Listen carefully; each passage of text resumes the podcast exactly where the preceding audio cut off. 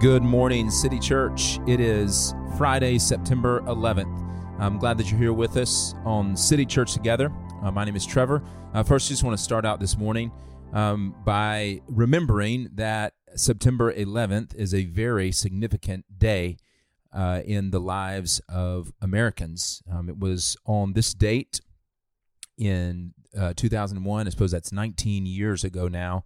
Um, that the Twin Towers and the um, the Pentagon were hit, and uh, the plane also went down in the field near in Pennsylvania um, on that day. That I know for those of you who were alive, um, remember that day very very well, um, and it is a uh, sobering reminder, I think, as well of um, where we are in our country now, um, in the middle of a uh, really a worldwide pandemic.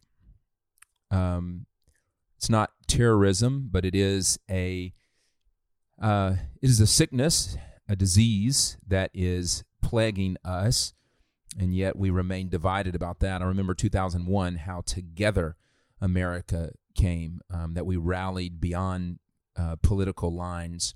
Um, the country, the country came together. And it is another thing that I am mourning this morning uh, on September 11th, a day to remember um, the heroic bravery of many people, um, the terrible loss of many people, um, the vulnerability of our country. And uh, 19 years later, um, it is still, um, there still is an echo of both um, the togetherness and camaraderie that came out of uh, 9-11 2001 and, and also still the hurt and pain of people that are um, that are gone uh, missing from us. So um, i wanted to acknowledge that this morning uh, before we get into um, this final episode in this little series following um, the sermon from this past sunday on 1 corinthians 11 uh, i want to read for us this morning. Uh, we're going to answer one last question this morning uh, about um, should a christian um, should we use the uh, preferred pronouns of a trans uh, man or woman, a person who is presenting as a different gender, um, or or is anywhere along the spectrum of have having had surgery, a, a person who was uh, born a male or female or assigned at birth a gender and is now uh, operating with uh, different pronouns, different names that would reflect a different gender. Um, so I want to start us this morning, center us with this text, also from 1 Corinthians, 1 Corinthians chapter 9. Um, 1 Corinthians chapter 9, and we will start in verse um, 19. Although I am free from all and not anyone's slave, I have made myself a slave to everyone in order to win more people. To the Jews, I became like a Jew to win Jews. To those under the law, like one under the law though I myself am not under the law, to win those under the law. To those who are without the law, like one without the law, though I am not without God's law, but under the law of Christ, to win those without the law. To the weak I became weak, in order to win the weak. I have become all things to all people, so that I may by every possible means save some. Now I do all this because of the gospel, so that I may share in the blessings and that is the word of the Lord from 1 Corinthians chapter 9. So the question that um, uh, Emma has asked is should we use um, the preferred pronouns again uh, that um, if, if you have a trans friend or family member and they say will you please uh, who was uh, assigned at birth male or female born male or female with those reproductive organs and then they decide to um, again either have surgery or be referred to as female because they feel um, more female than male, or vice versa. Should you use those pronouns? Um, I'm going to give you the short answer, and then we'll use the rest of this podcast to work that out with this verse. The short answer is yes. Um, I think a Christian should use those pronouns. Okay, that is the short. You have to say yes or no. Now, I do think that this is an avenue, an area for wisdom. So, um, the wisdom that I am drawing from this verse, uh, from what Paul says in 1 Corinthians 9, um, is Paul says, though in these verses, though I am not obligated, and he gives these different categories to be under the law, though I am not obligated to, um, though I am not obligated to be weak, though I am not obligated um, to be anything other than a Christian, um, yet I will take on um, and understand different groups of people and walk with them in that in order he says that through me that they can see the the light of the glory of Jesus Christ, the truth of the gospel, and then follow him. And that is in 1 Corinthians 9 what Paul talks about is that I may share in the blessings. Excuse me.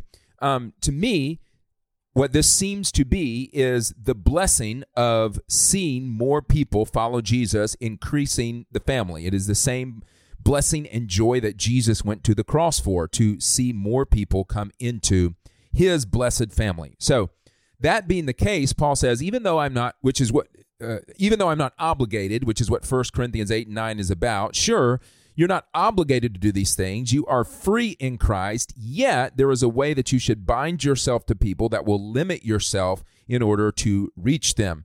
Uh, you should not file that lawsuit. Um, uh, you should not maybe take your right to be paid because that could be a hindrance to the gospel. That is the reason why I would say yes to using the pronouns of a trans person. Um, we might put it like this. Um, let's say that you were in a foreign country. Let's say it was India. And let's say that there was a custom in India that in India, your name was always attached to the name of a particular god, whatever the whatever may be the chief Hindu god of that person or that family group or that household was. And so when you called a person by their name, you had to call them. Um, let's say it was uh, uh, you know, Parvati, uh, Parvati Shiva or something like that, or all Parvati, all praise to Shiva, you know, um, something like that. And that over time just became sort of their name. And there is certainly some meaning in that of worshiping a God that that as a Christian I would not I would say no, you know, Shiva is not a god. We're not to worship that God. And um, but this is a part of what your name is. And in order to engage with you, because I, I want to introduce you to my God, um, to uh, in order to become all things to all people, in order to gain a hearing with you and love you by delivering the gospel to you and hear you and understand you so that I can understand where your hurt is, where your brokenness is, and administer the gospel of that. I don't want to start with that person with a sort of theological statement of my worldview and how it differs, and then say, okay, so you know now that I am not going to be calling you by your name. Instead, I will be calling you by a more Christian name like Paul, you know, or I will call you Abraham, right? So that that clearly is offensive to a person. That clearly can become an automatic shutdown. So, if I was in India, I would just call that person uh, Parvati, all praise to Shiva. Right? In and by that, I am simply calling them by the name they want them to call me. Again, this of course relates to um, this of course relates to uh, pronoun usage in a transgender person. It's because that's it's just not a hill that I want to die on with that person. You know, if we stop and we break down the language and and I talk to that person and and we start talking about pronouns and where they come from in the body and taking cues from our body and the way God created us and what it means to be male and female and um, what language does, then sure, we, we might get into that. But that's that's just not. I'm, I'm just not going to take a stand with every trans person that God gifts me with a relationship with. Um, and immediately decide, okay, it's time to offend you. I, I want the gospel to be the, the the offense. I want Jesus Christ to be the stumbling block. I want there to be a stumbling block at repentance when that person comes to an understanding through the movement of the Holy Spirit that repentance is necessary.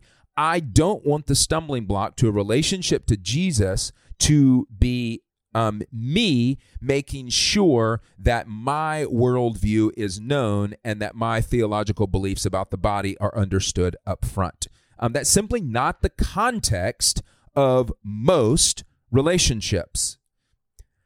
Now, let me give a, a little more depth to that. every relationship you have is not the same. Um, and I think there could be situations, and, and I think uh, honestly, this is true about gender roles too. I think gender roles are are there is a universal principle that we talked about yesterday with gender roles, but there is a way that they particularly work out. It's the same thing with your relationship with anyone, but in this case, we're talking about with a trans person.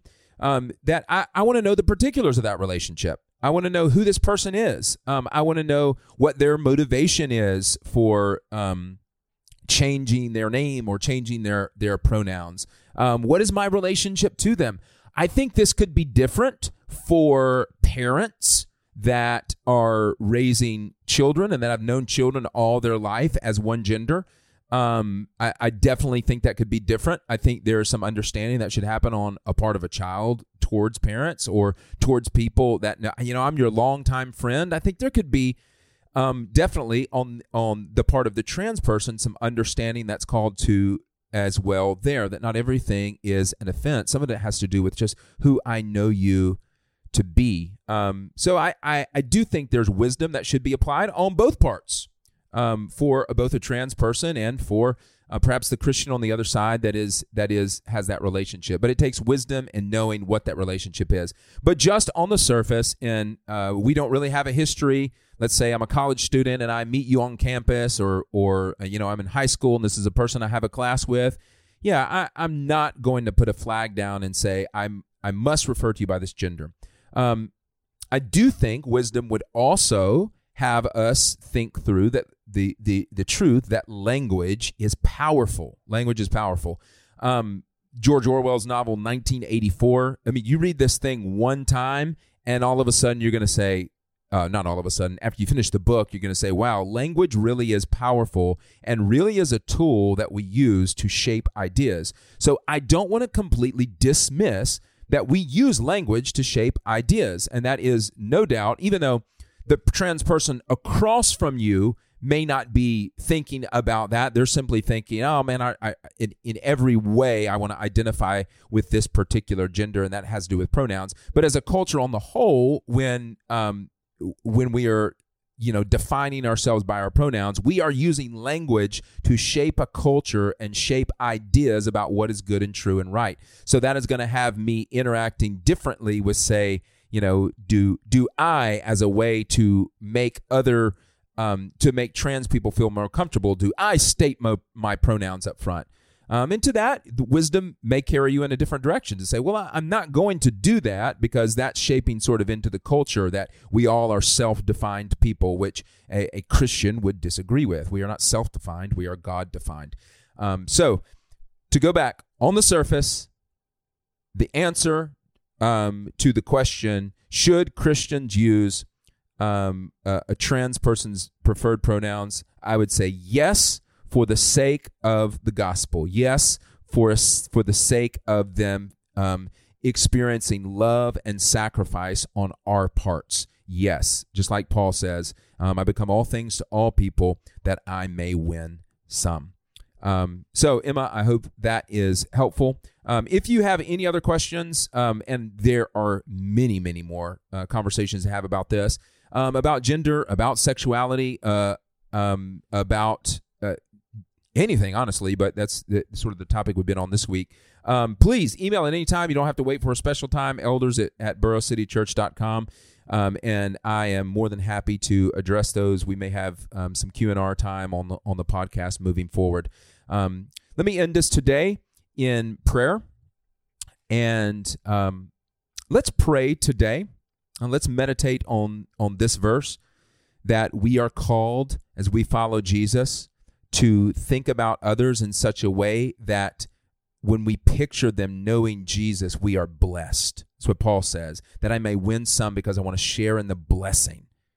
I want to share in the blessing of having a new brother or sister. May God give us eyes to see people as a potential new brother or sister, no matter where they are, no matter who they are, no matter what they come from, no matter what particular sin or brokenness is in their life, that we would have eyes to see people as a potential new family member, and that we would become all things to all people, that we would win some. Let's be silent and pray.